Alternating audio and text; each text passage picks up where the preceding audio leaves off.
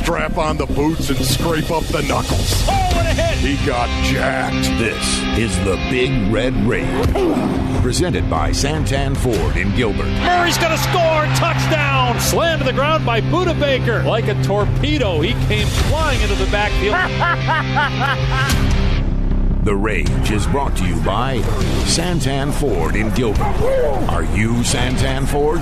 State Farm. Talk to an agent today at eight hundred State Farm. And by Arizona Cardinals Podcasts. Visit azcardinals.com slash podcasts. The Red Sea is rising up. Temperature rising. Vision blurring. Rage taking over. Here's Paul Calvisi. Hollywood. Hollywood. And Ron Wolfley. It doesn't get any better than that. Unleash the fury! Mister Ron Wolfley, have you heard this scientific term? New for two thousand twenty-two. TikTok brain. No, I have not, Paulie. It's a big story in the Journal this week. Researchers have actually done brain scans to confirm that TikTok brain is real, extremely real, Ron Wolfley. It is, and I quickly define it, the dopamine rush of endless short videos, which makes it hard for young viewers to switch their focus to slower moving activities. Oh, and it results, goodness. As you might imagine, in a decreased attention span, plus a human who's easily distracted. Wow, Paula, you know what? Honestly, uh, I am distracted, and I know you know that. I am so distracted so much of the time for so many different reasons, but it's not because of TikTok, Paula. Yeah, I, I, you you are ahead of your time. Um, you know, it's not just kids. It's not just kids who suffer from, as I read here, uh, making it harder for kids to sustain activities that do not provide instant and constant satisfaction. Yes, Paula. No. And I bring... I bring this up not only because of its relation to you, Ron Wolfley, even though it has nothing to do with TikTok. Once again, you are the outlier in the study, okay? You are the anomaly. Uh, I bring this up because I feel like maybe I'm suffering from TikTok brain in that, in that, everything that has gone on since the last edition of the Big Red Rage presented by Santan Ford in Gilbert, right? I mean, th- this last edition we were on the air, we're talking about stinking mock drafts. And think of everything that has gone down. That feels like so two months ago, and it was only a matter of a few days. Yeah, a couple of things on this, Paulie. Number one, um, I don't know about TikTok, but your forehead's big enough to play tic-tac-toe. That much okay. I do know. Okay. Uh, that's number one, Paul. And I would also say, yeah, there has been an awful lot that has transpired, has there not? And the N F L draft and the Arizona Cardinals. And will this be a different team than a year ago? Yes, indeed, it will. And we will hear from their first-round pick, ostensibly in Marquise Hollywood Brown. Hello. Who acquired from the Baltimore Ravens. In fact, you know, I mean, there I was on stage, Wolf, at the draft party, and all of a sudden in the ear, you know, in the earpiece, they're like, Paul, Paul, we just traded for Marquise Hollywood Brown, and he'll be here in a matter of moments. Paulie, like, did you did, did you believe that, honestly? I mean, when you first heard that, because when I first got the text, I was like, knock it off. I thought, well, I believed the trade, I was pretty sure I believed the trade. I thought when they said he's going to, I'm like, it would be via satellite up on the Jumbotron. I didn't know he'd actually be there in person, which he was a matter of moments later. And you know what? Uh, the next day we had a chance to sit down with Marquise Hollywood Brown, and we're going to hear that, okay? Yeah, right. Momentarily on the Big Red Rage. But there's been some news in between. And I'd rather take forehead jokes all night than read the following, that DeAndre Hopkins has been suspended without pay for the first six games of the two thousand twenty-two regular season for violating the N F L policy on performance-enhancing substances. Your reaction, Ron Wolfley. Yeah, Paulie, what a bummer this is to actually hear this. Um, listen, there are guys out there, they put a lot of stuff into their body, they do the best they can to get in shape. I have no idea the particulars, of course, with DeAndre Hopkins and what it what it what it means and what it says about him and his career. I really don't. I just know this. The fact is D-Hop is not going to be there for the Arizona Cardinals in the first six weeks of the season. That's what I know. How does that change the dynamic of this team? I, I don't know, Paulie. We're going to find out, but, man, I don't know about you. I'm really, really happy Marquise Brown is here. That much I will tell you, and not some rookie wide receiver that they drafted number twenty-three overall. Yeah, you and the head coach, Kliff Kingsbury. In fact, here's Coach Kliff talking about Marquise Hollywood Brown, who just the fit in this Cardinals offense that has a lot of similarities to Oklahoma. The more playmakers we can have, the better dynamic guy who can take the top off inside, outside. And, you know, I think he's just scratching the surface. Uh, we really feel like he fits what we do, played in a similar scheme in, in college there at O U with Lincoln. And uh, so it should be a, uh, a quick learning curve as well. And you know what? An astute observation, Wolf. This isn't some rookie where you're going to wonder, is he going to be regular season ready week one?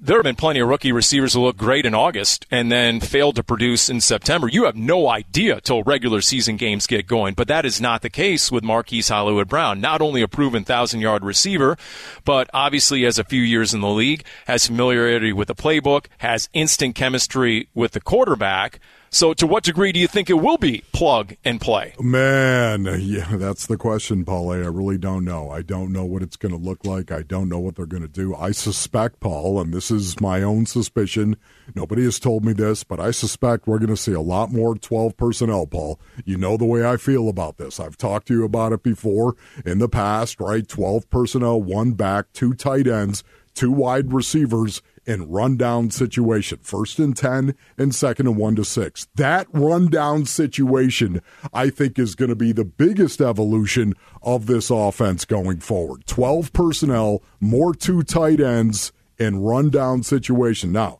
whether that's Maxx Williams and Zach Ertz, or whether that is Zach Ertz and Trey McBride, uh, that remains to be seen, Paulie. But I do believe we're going to see a lot more of that, and because of it, you could build an argument. I, I don't I don't agree necessarily with the argument, but you could build an argument that Marquise Brown is going to be more. He's going to mean more because of the run-by guy that he is over the top than what D-Hop would actually provide in terms of actually being that much better than A J. Green. And by the way, for the record, the media did ask Kliff Kingsbury whether he was going to run thirteen personnel now yeah, that he has. I saw that. Three. And so we'll see if he's sandbagging or not. Out of necessity, we'll see. You know, Marquise Hollywood Brown thinks he escaped the Ravens offense, and Greg Roman, maybe not. The first six games, Cardinals might be running three tight ends. We'll see about that. Yeah, you know, honestly, right now, I cannot wait to see it. When D-Hop does get back, when he does get back, oh my goodness, look out. Yeah. Because what, what Marquise Brown brings to this offense is exactly what they need. And it's not just a track guy. It's not just a guy who's running a four three five. It's a guy that is a good wide receiver who will catch the ball down the field if you throw it up to him. Oh, my goodness. That is exactly what this offense needed. By the way, coming up, Marquise Hollywood Brown, I do ask him, uh, how fast are you? Because, you know, a lot of people think that he's definitely a sub four three guy. If he would have been healthy coming out of Oklahoma with the foot, and he would have run at the combine, which he never did. Quentin Harris, the V P of Player Personnel this week on the Pash podcast, and he was just talking about what lies straight ahead for Marquise Brown here with the Cardinals. Hollywood's opportunity, he's going to have more opportunity here than he did in Baltimore. So I think that's the biggest thing because, you know, even though we do uh, have a solid run game, we're going to throw the ball around. We're going to use four wide, five wide at times. So, you know, the opportunity. Sure. If you're a receiver, you want the ball.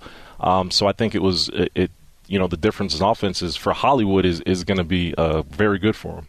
Look, Paulie, just Paulie, no, all, go ahead. All, all you've got to say, Paulie, is this right here, that Marquise Brown has never played with a wide receiver like D-Hop. Never. Not that much I know. Okay, yeah, you're not going to have him for the first six games. Okay, there's eleven more after that, by the way. So Marquise Brown will never have played with a guy the caliber of DeAndre Hopkins. That's going to help Marquise Brown. Forget about the fact Marquise Brown is going to help D-Hop and Zach Ertz, especially when they're running that short to intermediate stuff over the middle of the field in particular. Oh, yeah, he's going to help them a lot, provide a lot of aid, comfort, and shelter, loosen up that secondary, no doubt about it. But you got to remember, this is a guy that had ninety-one receptions himself for over one thousand yards. This is a guy that is super explosive on the outside who can hold up on his own. Um, what is D-Hop going to do for Marquise Brown when he gets back?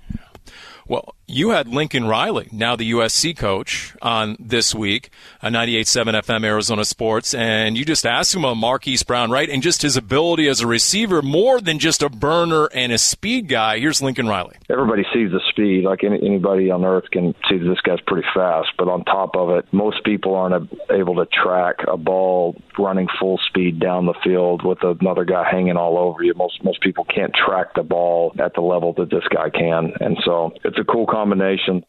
Who throws a better deep ball? Oh. Kyler Murray or Lamar Jackson? Kyler Murray, and Lamar Jackson would tell you that. Yeah. And and here's the other thing that I liked hearing from Lincoln Riley, because I listened to that interview, Wolf, and, and he's not the first one to say it, that Marquise Hollywood Brown is a competitor. This dude, this dude is really competitive in practice. He's all in. He cares about it a lot. He's he's all ball. I mean, he's really into football. And if you if you get to know his backstory and how he, he spent a year at a junior college and just the way he defied the odds to end up at Oklahoma and the N F L, uh, you know, I think that matters, that it matters to him to such a big degree. Yeah, no, you're right, Paulie. And, again, I wonder what this offense is going to look like. Um I love the signings, of course, of the offseason. I love all the tea leaves, so to speak, that we're reading right now and where the offense is headed and where all of this information and these signings actually point to. But we're going to have to wait and see, Paulie, because it's not going to look the same until D-Hop obviously gets back. Yeah, and this just in. The Cardinals didn't look good on offense without D-Hop. Yes. To end last year. And that is a fact. And Coach Kliff keeps taking the blame. And maybe rightfully so. But was really the play calling, or was it more the lack of playmakers? And so we'll see. Sean McVay had to evolve his system, and he did after a three-game losing streak, and it took him all the way to the Super Bowl. So now it's in the Cardinals' offensive coach's court, and they got to try and figure this out. And by the way, uh, a little bit later we'll talk about Mexico City. That was the other headline this week. Cardinals, Niners, Week eleven, Monday Night Football. That'll be Thanksgiving week. How about that? And season tickets available now at State Farm Stadium this year. Matchups include Rams, Seahawks, yes, Bucks, Saints, Chiefs, Chargers, Patriots, and Eagles. How about that? Go to azcardinals.com slash season for more ticket info. Marquise Hollywood Brown next on the Big Red Rage, presented by Santan Ford and Gilbert.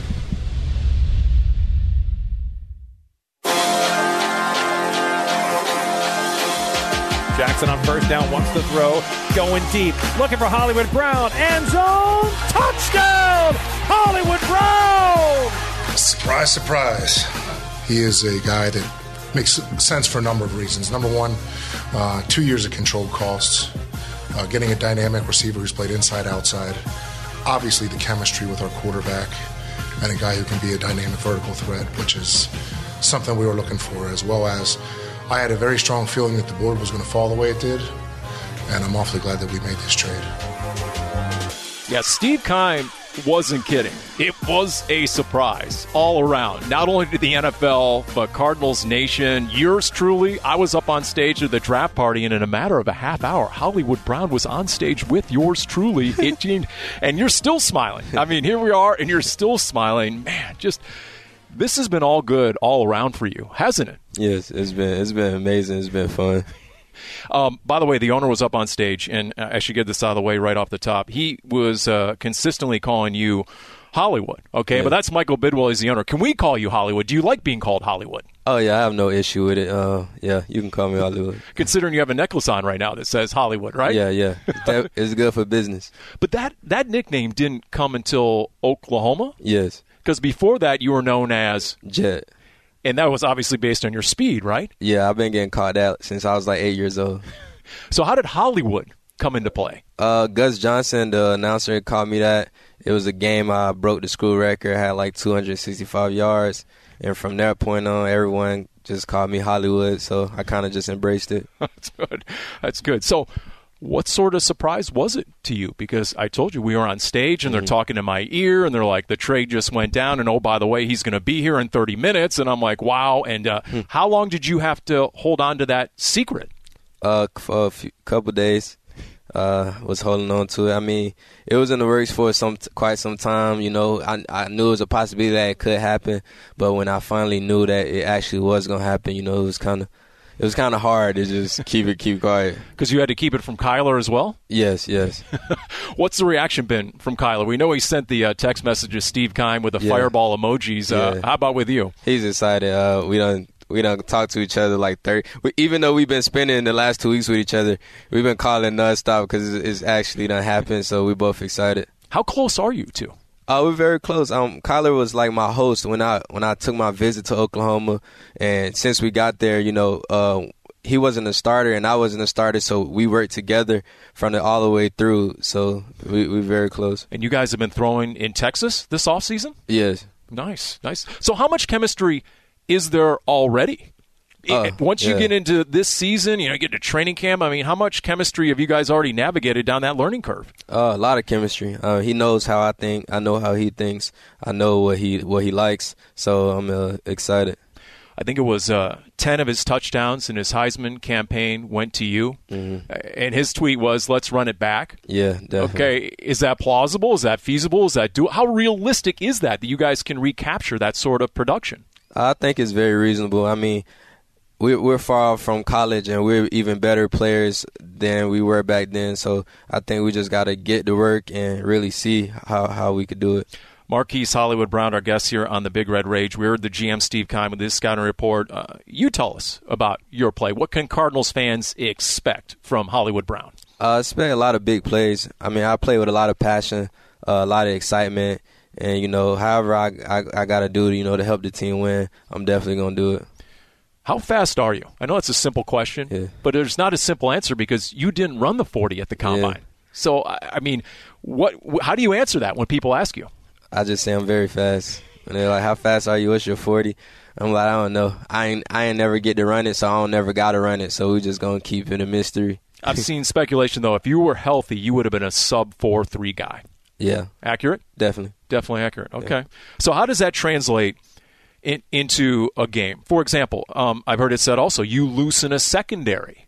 And I remember J J Nelson was a four two eight guy, played for the Cardinals a few years ago, and he said he'd break the huddle, he'd go out to the X receiver, and the D Bs would literally say, hey, don't run that four two eight now. And they back up. They take a couple extra steps. Do you yeah. literally witness yourself and your speed and the scouting reports loosening a secondary?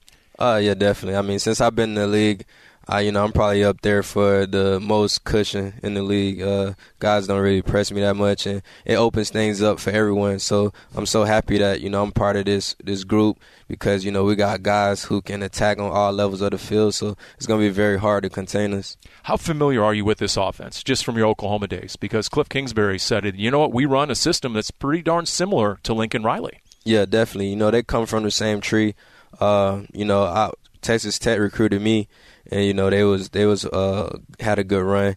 And I'm pretty familiar with, you know, already mm-hmm. the stuff I've been hearing is is pretty similar. Did Kliff joke about that, that he tried to recruit you at Texas Tech? Oh, yeah. He he said, you know, it's uh, he glad that I'm finally on his team and not have to play against him. That's right. I think he said the same thing with Kyler as well. yeah. That's good. Hollywood Brown, our guest. Uh, considering this offense versus a Baltimore Ravens offense that, look, I mean – Lamar Jackson, obviously dynamic. But I mm-hmm. think of the Ravens offense, I think of a run-first, run-heavy offense, a lot of tight ends. How much more potential can you unlock in your own game just based on this scheme? Yeah, I think I, I haven't even showcased anything I really could do in the N F L yet. Like I said, I'm such a guy, you know, that whatever the team asks me to do, I'm going to do. And that's what I did in Baltimore. And, you know, I was happy with my time there. And, you know, I'm very excited of the potential that I can I can do in this offense. And I, I, I'm guessing you're looking forward to Kyler's deep ball. He throws one of the best deep balls in the league, doesn't he? yeah, definitely. definitely. Are you strictly an outside receiver, or do you see yourself as more versatile than that? Yeah, I'm, I could play all over, wherever they need me. Really? Yeah. Okay. A little right. quarterback action. yeah, that's good. That's good. I mean, you know, so you consider this offense a very good fit? Yes, sir. Okay. All right. Uh, and how familiar do you think you'll be with it? Will there be, you know, a learning curve through camp, or are you going to be good to go, you think, by week one? I think I'm going to be good to go. Uh, you know, it's my it's my job, my priority, so I'll be good to go. Yeah, and I bet you're looking forward to the sunshine in Arizona. definitely, definitely. definitely didn't like the cold, so I'm I'm happy about that. I've heard you're also very competitive in practice. True or false? Very true. Where does that come from? Um, just growing up and, you know, uh, my ties with A B, um, just you want to practice how you really want to play. So when I'm in practice, I envision myself, you know, when I catch this slant, I'm going to take it to the end zone. Even though we might be practicing at the ten down here, I'm going to take it to the end zone because that's what I'm going to do in the game. So just bringing that energy. So when you in the game, it makes it a lot easier. So as a guy whose Twitter handle is primetime underscore jet, what was it like to fly with Michael Bidwell on the team plane? Oh, it was crazy. Um, he flies it himself. So, you know, just getting up there and seeing how everything went down was, was pretty exciting. Yeah, yeah, that was that was pretty amazing. There's yeah. no doubt about it. I mean, uh, you made it to the draft party, and now you're here to stay. So, Marquise Hollywood Brown, we look forward to it. Congratulations on everything. Thank you. I appreciate you guys. There you go. Hollywood Brown here on the Big Red Rage, presented by Santan Ford and Gilbert. Back right after this. The Arizona Cardinals select Trey McBride, Cameron Thomas, Myjai Sanders.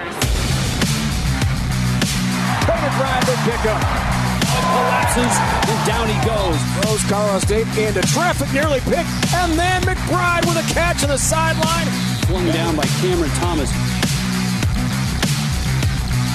Not been hurt on this one either. Cam Thomas, big hit from Myjai Sanders. Oh, it's a fake. Colorado State's got themselves a first down. McBride. He's going to score a touchdown for Colorado State on the fake punt. There's your day two picks. Rounds two and three. Get to know them. They're going to be given every single chance to figure into the rotation, effective immediately for the Arizona Cardinals two thousand twenty-two. Welcome back into the Big Red Rage, presented by Santan Ford in Gilbert. Paul Calvisi, Ron Wolfley. Special thanks to Marquise Hollywood Brown. And by the way, uh, great to hear from him. We obviously heard from him the morning after the Thursday night first round, so that was less than twenty-four hours after the trade was official and before the DeAndre Hopkins news. So just an F Y I on that one. Some of the quick takeaways, Wolf, uh, I don't know what stood out to you, but you know he confirmed he's, he's his word was definitely when I asked him if he's a sub four three guy. He was very bullish on trying to recapture that chemistry and that productivity with Kyler Murray. Uh, I liked how he cited that, and, and he talked about this a little later, too, the analytics that he's been up among the league leaders for most cushion in the league by D Bs. In his words, how it opens it up for everyone else in the offense, which is exactly what the Cardinals had in mind when they traded for him, I presume. And then the last thing is when he said, you know what, I haven't even had a chance to showcase what I can do in the N F L yet. You know what, Paulie, that to me was what resonated the most with me. It, all I could think of was DeAndre Hopkins. I'm sorry. I know that he's not going to play for the first six weeks, and that really does suck buttermilk. There's no other way to cut it. It does. Yet at the same time, that, to me, is what I'm so fascinated. Listen, Marquise Brown is suddenly going to change what the Arizona Cardinals are going to be able to do, even when he doesn't get the ball, Paul. Yep. Even when he doesn't get the ball, he's going to impact what a defense is going to do to defend DeAndre Hopkins and Zach Ertz, especially over the middle of the field. It, he's going to open up a lot when he doesn't get the ball. But when he does, and this is what I was talking about, he's an excellent option to get the ball himself, to get open, to run by people, and suddenly throw the ball down the field. What is D-Hop going to do for Marquise Brown? That's going to be something that he's going to have to get used to because he's not had a DeAndre Hopkins opposite of him. Yeah, when healthy, when they have all their weapons, I think this fulfills Kliff Kingsbury's original vision of forcing a defense to defend every blade of grass. You now have the burner over the top. You got DeAndre Hopkins and maybe A J. Green working the sidelines. You have two, maybe three tight ends going in at the seams. You have a Rondale Moore all over the place, laterally maybe, crossers, what have you, maybe more downfield. But you really are able to stretch that defense, not unlike uh, Warriors or Suns, right, where you stretch the floor and you try and make a defense, you know, uh, play to every single square inch of space out there. And, and when they have that complement, and, and that's a big reason I presume Zoom. They went after the tight end in round two, and Trey McBride. We heard some of the highlights right there. Ding.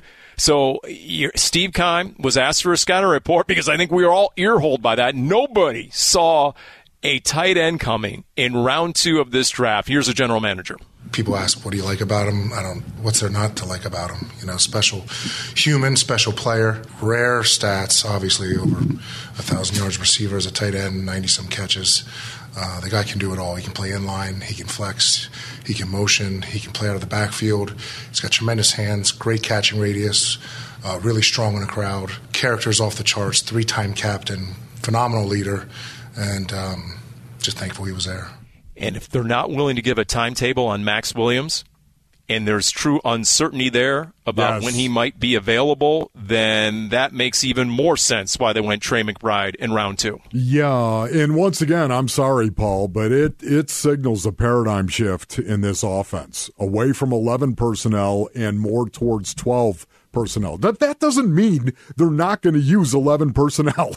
Don't I mean, hear, heed my words and hear them well. They're going to use three wide. They are going to do that. But this is going to, we're going to see more twelve personnel, two tight ends. You're not going to sign Zach Ertz as a free agent, which was very, very cool when they did it. He's going to be the move tight end, but you're not going to sign him to a three-year contract, Paulie, and not play him. He's going to play.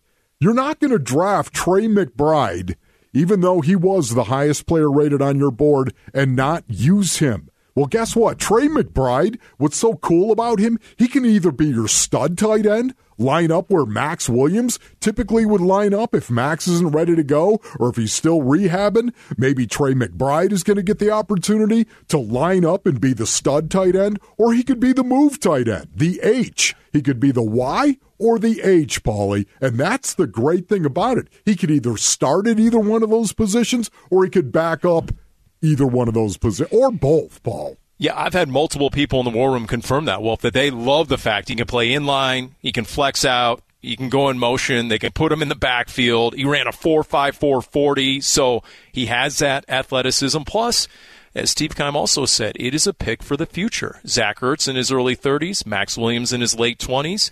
You got a guy in line was the same age bracket as a Kyler Murray and a Marquise Hollywood Brown, so okay. There's your core uh, of of guys, and and so that's a Trey McBride who came from Colorado State, and that was in round two. Then in round three, the first pick in round three, Cameron Thomas out of San Diego State, six four, two sixty-seven, a second-team All-American. And here's Quentin Harris, V P of Player Personnel on the PashPod when it comes to Cam Thomas. Cam, he's super athletic, and what you loved about Cam is you loved his interview, you loved the intensity, but and you loved the way he played the game. And also with Cam is he showed some ability to put his hand in the ground and play some of the five, play some of the outside backer stuff due to his athleticism. So uh, we really loved his motor, his temperament. Yeah, the word is huge motor in caps. Oh, huge I want to hear motor. That. All-out effort is what they say about this guy. Production off the charts. And look, when it comes to Cameron Thomas and Myjai Sanders in this round three, to me it was production over projection. They went with guys who actually posted numbers, even though Myjai Sanders didn't finish a number of sacks, and we'll get to that in a minute. But with Cam Thomas, man, the numbers are there. Yes, Paulie, and this is what I love, too, what you just said right there, the fact that you've got this production over projection. Uh, I... I love it. Um, Kyle Vandenbosch, as a matter of fact, was talking about this very thing, how he wanted to see the Cardinals draft guys with a high floor, which is a great way of saying it, as opposed yep. to a high ceiling. Give me a high floor. This is what this guy's baseline is going to be right here. And I think they really did that in this draft. I'm going to be really interested to see how they're going to use Cameron Thomas, of course, and how often they will stick his hand in the dirt and bring him off the edge. But you have to remember, once again, one of the strengths of Vance Joseph was the fact that he was he was a master schemer, Paul, the ability to actually bring five, generate pressure with five, complex pressure packages. That's one of the reasons why he became a head coach up in Denver, because he built this reputation for being a guy that could do that. Well, in twenty twenty, as I've discussed, where Chandler Jones had one sack in five games, the Arizona Cardinals finished number five in sacks per attempt. Ask yourself this, why did that happen? They had some talented guys that were involved in rushing the passer that's You know what? Scheme-wise, that's all they needed. They needed a break, and that's what Vance Joseph gave them. This is what I think Cam is really going to benefit from. Cam Thomas is the fact that he's going to be in this high-pressure scheme. Bring five. You just don't know which five are coming. I think these guys, Sanders and Thomas, have a chance to contribute. Yeah. He said, he told the media, quote, "I'm an edge rusher," even though he admits he does have the potential to move inside to a five technique when and if needed, okay?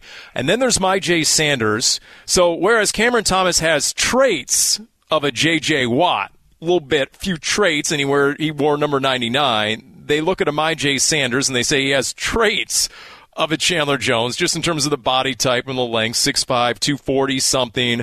Uh, he has those long arms. Once again, Quentin Harris on the PashPod talking about the round three pick out of Cincinnati. Myjai, you look at his numbers, you're like, hmm, they're kind of ho-hum. But if you really study the tape and you really study how disruptive this guy is, uh, with Myjai, you're getting a guy that uh, is a tempo setter, um, plays with his hair on fire. Uh, tons of upside. Now he's going to have to work on finishing rushes because uh, he missed about seven sacks just because he's you know he, he plays with that tempo and that effort. So there's little details that all these guys need to work on, but specifically Myjai is just going to have to just slow down a little bit.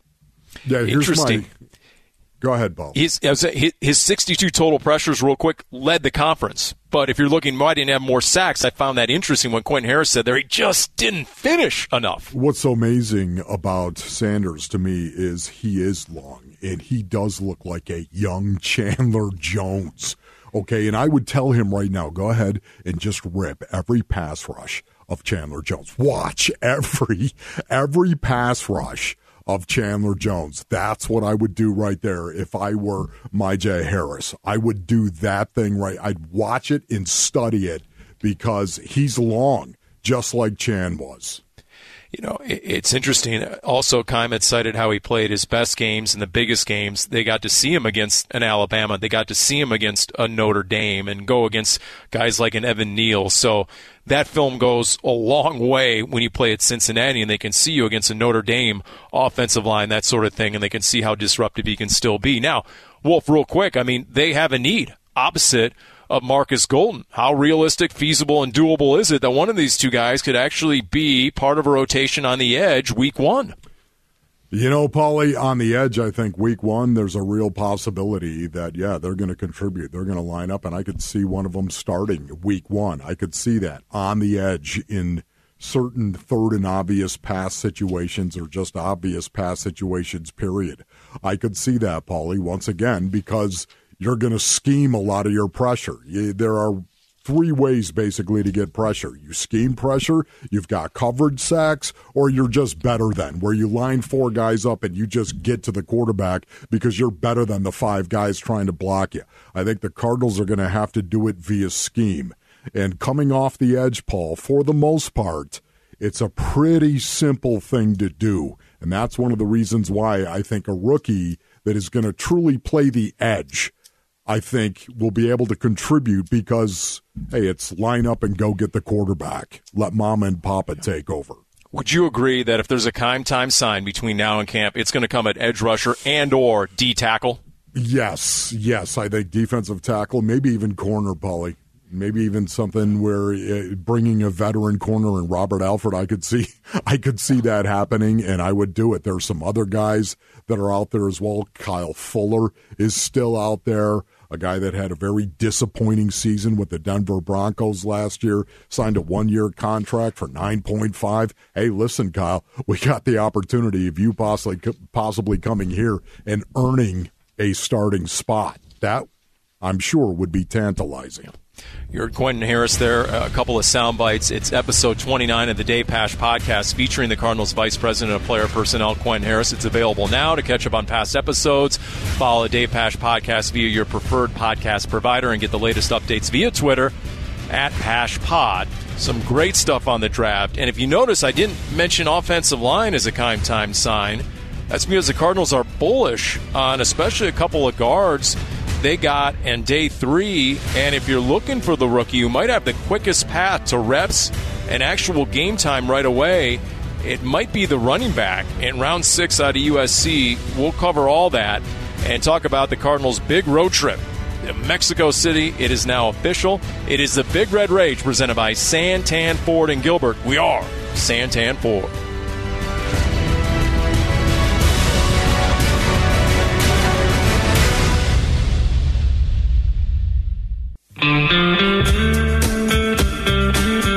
Look for a shot into the end zone here. Johnson in lead to the left, Bolden and Fitzgerald to the right. I'm at Ajo back to help protect Josh McCown. Third and one of the seventeen. McCown back to throw, going to lob. Into the end zone, far side. Fitzgerald goes up. Touchdown, Arizona! Larry Fitzgerald with his second of the year. How about that, Dave Pash? Yes, that was from Mexico City circa two thousand five. First year on the air together as the collective voice of the Arizona Cardinals. And all these years later, Ron Wolfley, I would say, in my humble opinion, that Mexico City road trip is still top five all time in the nearly two decades we've been doing this. Would you agree or disagree? Yeah, Bally, I would agree right there. It's interesting to hear the bird, Dave Pash, Il Pájaro. Very interesting, Paul, yes. Calling that right there. You know, and I t- every time you bring up Mexico City, you know what I talk about. Okay, the, the first thing I think of is every time they kicked the ball off, they went nuts. Remember that, Paul? The crowd went nuts every time. Neil was it Neil Rackers yes. back then? Yes. When you see the ball off and kick it off, Paul, the crowd would explode. And you knew you you knew that was going to happen because we're doing the pregame show. It's two hours before kickoff, and there's already fifty thousand people in their seats. And as the kickers and punters are warming up, the crowd's going nuts. Anybody who kicked a pigskin got a standing ovation because, you know, it's soccer crazy. I mean, it is hallowed ground, Estadio Azteca, when it comes to football, right? And when it comes to yes. soccer and what they call football in Mexico. And it's going to be Monday Night Football, Week eleven, November twenty-first. Buck and Aikman on the call. So there you go. That's official now. Estadio Azteca, Cardinals and forty-niners. The remaining schedule comes out next Thursday, May twelfth. And, okay. Paulie, you know how cavernous Estadio Azteca is, right? Oh, my goodness. That is the other thing, too. How cavernous. That is a huge structure. I've been on the sidelines in Ann Arbor at the Big House, and Estadio Azteca dwarfs it in a lot of ways. It is ginormous. It, it's just, it's an amazing sight.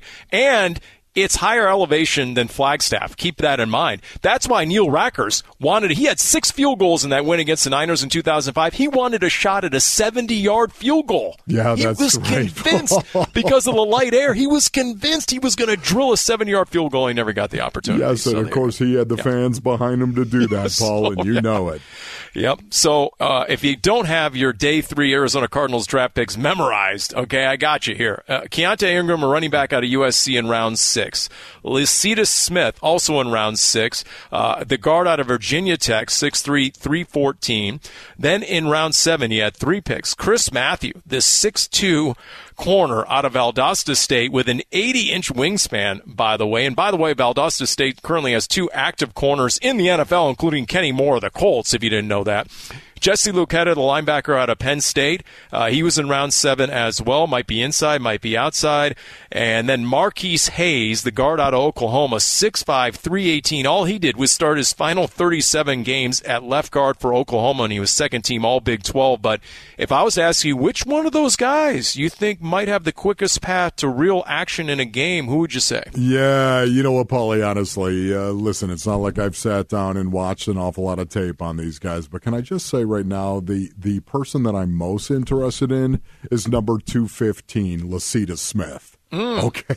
Oh, did you hear what he said after, Paul? He just wants a chance. He wants the chance to be able to compete and start. He wants the chance. He just wants to be given the opportunity. Guess what, Lecitus? You're going to get that opportunity. He's going to get that opportunity to compete and to make the team and make the roster. He's going to be given that opportunity. And when you hear a guy say that, man, that's intriguing to me, Paul, right? He, the confidence level yes. that he displayed. He told the media, and you're going to like this quote, "I pack a punch in the run game. I come off the ball with a lot of power." That was Lecitus Smith. Yeah. Here's here's Quentin Harris, the V P of player personnel on the PashPod, when he was asked about the Cardinals' sixth-round pick out of Virginia Tech. I really like uh, Lecitus Smith, our guard we took out of Virginia Tech. This guy is athletic. Uh, he's an excellent puller. He's tough. He's physical. And a lot of times, you know, you watch N F L linemen and you're like, eh, he's tough, he's strong, but he's slow-footed. This guy is everything.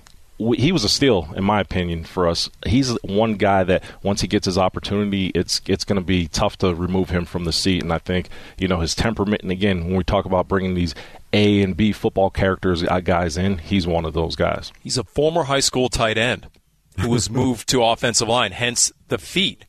And and Wolf, I don't know how you, you really diagnose the right guard position right now, but if you're looking at Will Hernandez, obviously, yes. But then you have Justin Murray, who you figure is going to be healthy by the time training camp rolls around. So I, I don't know how you handicap that right guard spot or how wide open it might be. You know what, Paulie, uh, once again, um, I think Will Hernandez is going to be given the opportunity day one to go out and win that job, and I think that he will. But it doesn't mean that there's not going to be some type of competition. Uh, Justin Murray, you bring that up. That's a great, to me, that was a big loss for the Arizona Cardinals. Yep. And I know nobody's going to say that, Paulie. Nobody's going to say, but you know, Paul, because you were there. You saw that. You were on the sideline. Yes, indeed. The sideline re- reporter with a belt-high perspective. Okay. You let saw just, it, though, Paul. Let me say this. You know what I saw? I saw a quarterback who didn't have confidence in the right guard position. Mm. That's what I saw, mm-hmm. and it had a big effect, especially when they played the Rams those last two games. And here's what I like, Paulie, about what Lecitus Smith said. I like the fact that he was saying he fancies himself to be a brawler. Okay, now I'm paraphrasing what he said, but he was saying, and you already hinted at this, his strength, he felt, was in the run game. Yep. Coming off the ball, baby, doing it with a dark heart and a painted face, coming off the ball and ripping the bloody knuckles up through somebody's face mask. That, to me, is what gets me fired up, because you're not going to say that unless you really believe that about yourself. You're not going to say it, because guess what, Lecitus? We're all going to find out. We're going to get a great opportunity to find out if you're really going to do that. And if you're not going to do it, why would you say it? I don't think Lecitus Smith was saying anything that was ridiculous. I think he was stating what he believes he is, and that's the thing I can't wait to see. Let's see it in training camp. All right, so who's my day three pick, right? To yeah, right. Get, get, you know, thanks for asking. Yeah, well, right, my day Paul. Three Who pick. Who is your day three pick, Keaontay Ingram, the running back out of U S C. Just the fact that you can't, you can't run James Conner into the ground, and that backup running back spot, I think, is wide open. And when this kid comes in at six foot, two twenty, he considers himself, quote, a true three-down running back. Big-time recruit who went to Texas and then transferred to U S C, a bigger back who can run between the tackles, can move in space, can catch the football. I think, especially at that position where we've seen rookies assimilate right away to the N F L, I think Eno Benjamin and Jonathan Ward, they have a competition on their hands from Keaontay Ingram. Once again, why would you get a guy that big, Paul? Why would you Why would you not get a guy more like Chase Edmonds as opposed to James Conner? Why, why would you do that, Paul? That Are you going to go ahead and read into that? Is that what you're saying, Paul? You're saying the guy's six foot, two hundred twenty pounds, can run the ball in between the ta- what? Yeah, that's what I would say. This is this is all pointing to a more traditional, more use of a more traditional, more power-schemed offense. Now, are we going to see it? I don't know, but, Paul, I keep thinking of the Tennessee Titans and blending eleven personnel with the, the, the new era offense with twelve personnel and the more traditional offense. I, I'm sorry, but that's what I think of. The Tennessee Titans and their offense, which is killer when they do it right. Is that something that Kliff Kingsbury could scheme up for Kyler Murray in this offense? Yeah, based on what we're seeing in the signings, yes, I think that's what we could see. And by the way, when the Cardinals go to Nashville for that joint practice with the Titans, man, there's going to be a lot of storylines. I mean, the Titans right now are tracking to have the most drama of any team in the league with this whole Ryan Tannehill situation and Malik Willis coming in, and I'm not going to mentor him, and, and then he he's not showing up for the O T As because he has a, quote, home renovation he's seen to. So Ryan Tannehill, the franchise quarterback, hasn't been there, and now there's reports from Adam Schefter that they actually tried in the offseason to trade for Aaron Rodgers or try and get Deshaun Watson instead of Ryan Tannehill, who, by the way, there's no guarantee money coming his way next season, so they're looking to pull the trigger, you know, the, the hook on him. So you watch. That whole week is going to be really interesting, that joint practice against the Titans. Yes, Paulie, and by the way, if in fact I did have plans of combining that eleven and twelve personnel, the old and the new, man, why not go practice against those guys? That would make a lot of sense. Yeah. Yes.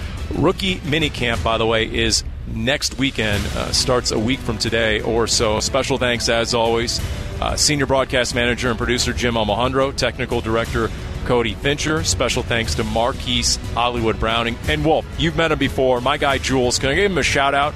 Right now he's at mile one eighty-eight in the Cocodona two fifty, which runs across Arizona. Ultra marathoners doing two hundred fifty miles. Go for it, Jules.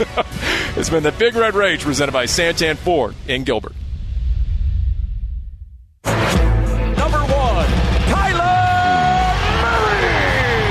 You've been listening to the Big Red Rage, presented by Santan Ford in Gilbert. Are you Santan Ford? State Farm. Talk to an agent today at eight hundred State Farm. And by Arizona Cardinals Podcasts. Visit azcardinals.com slash podcasts. This has been an exclusive presentation of the Arizona Cardinals Football Club.